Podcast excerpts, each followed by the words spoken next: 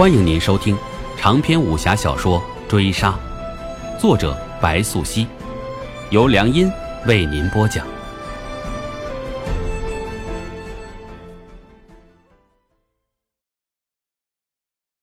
第三回，老山岭美至深秋，红叶盖天。此处距离舒勒王国七日马途，白山北道西隅可往十国，南下可入中原。这里虽已是塞外苦寒之地，但中原王朝仍有部署。童幽是随着姑父来的，这一出关就是十载。犹记得当年西出阳关之时，同行的士兵三百，到达老山岭上驻扎下来之后，却不逾百人。期间逃的逃，死的死，留下来的人却不为保家卫国，只因朝中权贵视马如命，不得汗血宝马千匹。他们便不得回去。三月前，朝廷的人马又来了，此番是要带走宝马二十，但上缴的数额不足，还差一匹。为了这一匹，童幽的姑父率领三十余人将士前往疏勒，希望能截住从十国而归的商队。但是，一月匆匆，音信全无，所以童幽上路了。此一去寻五人小队。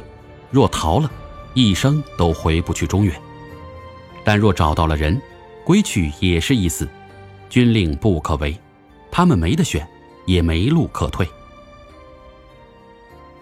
灵业喜欢打猎，无论是春搜、夏苗、秋显，或是冬狩，他都从来不错过，所以他总是知道在野外该如何藏匿，又该藏匿何处，并如何避开耳目，又如何去反追踪。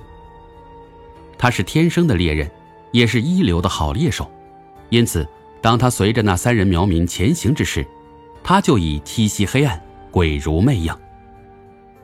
客栈里被打的大汉身形魁梧，汉式衣着，布料却来自塞北，同白山上袭击他的尸鬼系出同款。如若他们都当真为苗人所害，那灵业一身怪异，想要破除，势必解铃还需系铃人。可是。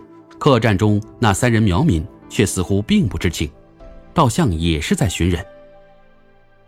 老山岭植被茂盛，大片云山林遮盖天际，午后艳阳高照，却穿不破重山密林。幽暗中路行渐远，即便是灵叶，也从未走到过这么深的地方来。几个时辰后，日落西山，茂林里的黑暗就像是海，无边无际。用大自然最原始的力量压迫着你，那份真实的渺小感，无不令人畏惧。苗人燃起火把，穿梭林场之中，行路有道。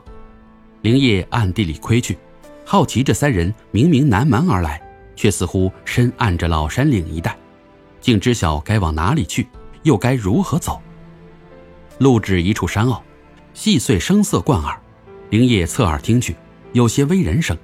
伴随着哀嚎，举目之时，三苗民就已奔入山坳中，藏身灌木。灵叶不动声色，速折返，攀于山坳石壁之上，俯身看去，这才看清山坳之下一处湿地毒瘴满天，其间人影不下二十，多着苗人衣饰，细语晦涩难懂，隐有轻笑。不过片刻，有三人苗民拉扯饥黄铁牢，竟从里面吊起活人。灵叶细看去，又见共有五人男子，皆一丝不挂，身体之上细碎伤口众多，最明显为其腹部处，似被剥开之后又特意缝合。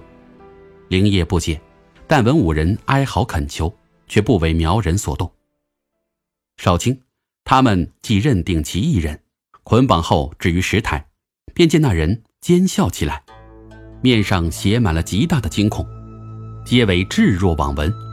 此刻，灵叶心中也难免忐忑，未知的恐惧在狭小的山坳中释放开来。只见一开始，那众苗人围着石台起舞咏歌，而后不知从何处搬来一只青铜小罐，接着又从中揽出一只巨型黑虫，百足肥腹，哒哒作响。他们撬开那人的嘴，将黑虫强行塞入口中，也就是这瞬，他们毫无停顿。似乎有着神圣的使命一般，抄起背身的长斧，一斩而下，将男人的四肢齐齐砍断，血涌三尺。灵叶只觉得胃中翻江倒海，几欲呕吐。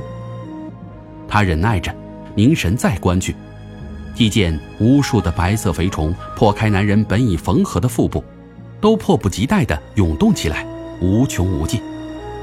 就在灵叶惊愕之余，男人的嘴里忽然探出一只黝黑的长足，撕裂唇角，接着又快速地探出第二只、第三只、第四只。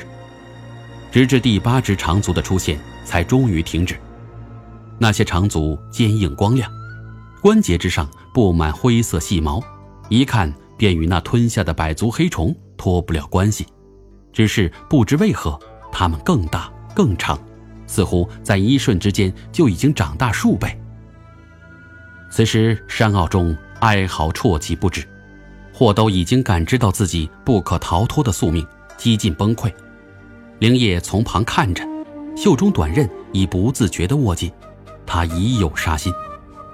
就在此时，山坳之处，呼喊的声色由远及近，或被那哀嚎吸引，竟在这遥远之地有人寻觅而来。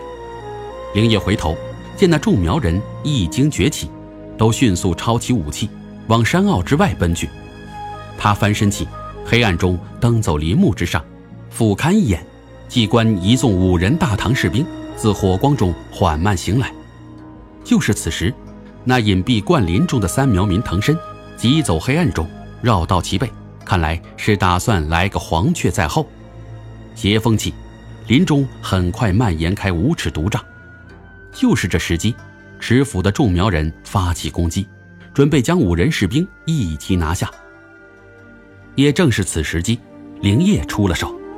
黑暗中，谁都没有看清楚发生了什么，只有惨环惊起的一刹那，二十三人苗民便倒下了四人，接着，毒瘴中铿锵贯耳，惨叫并起，那是腹背受敌。童幽迷蒙中看不清，只觉身侧众人皆迅速倒下，而自己的肺部更像是被硬生生的拿走一般，疼痛的不能呼吸。但是很快，新鲜的空气又灌入腹中。他大口喘气，大口呼吸，于是，一抬眼就看到了空青。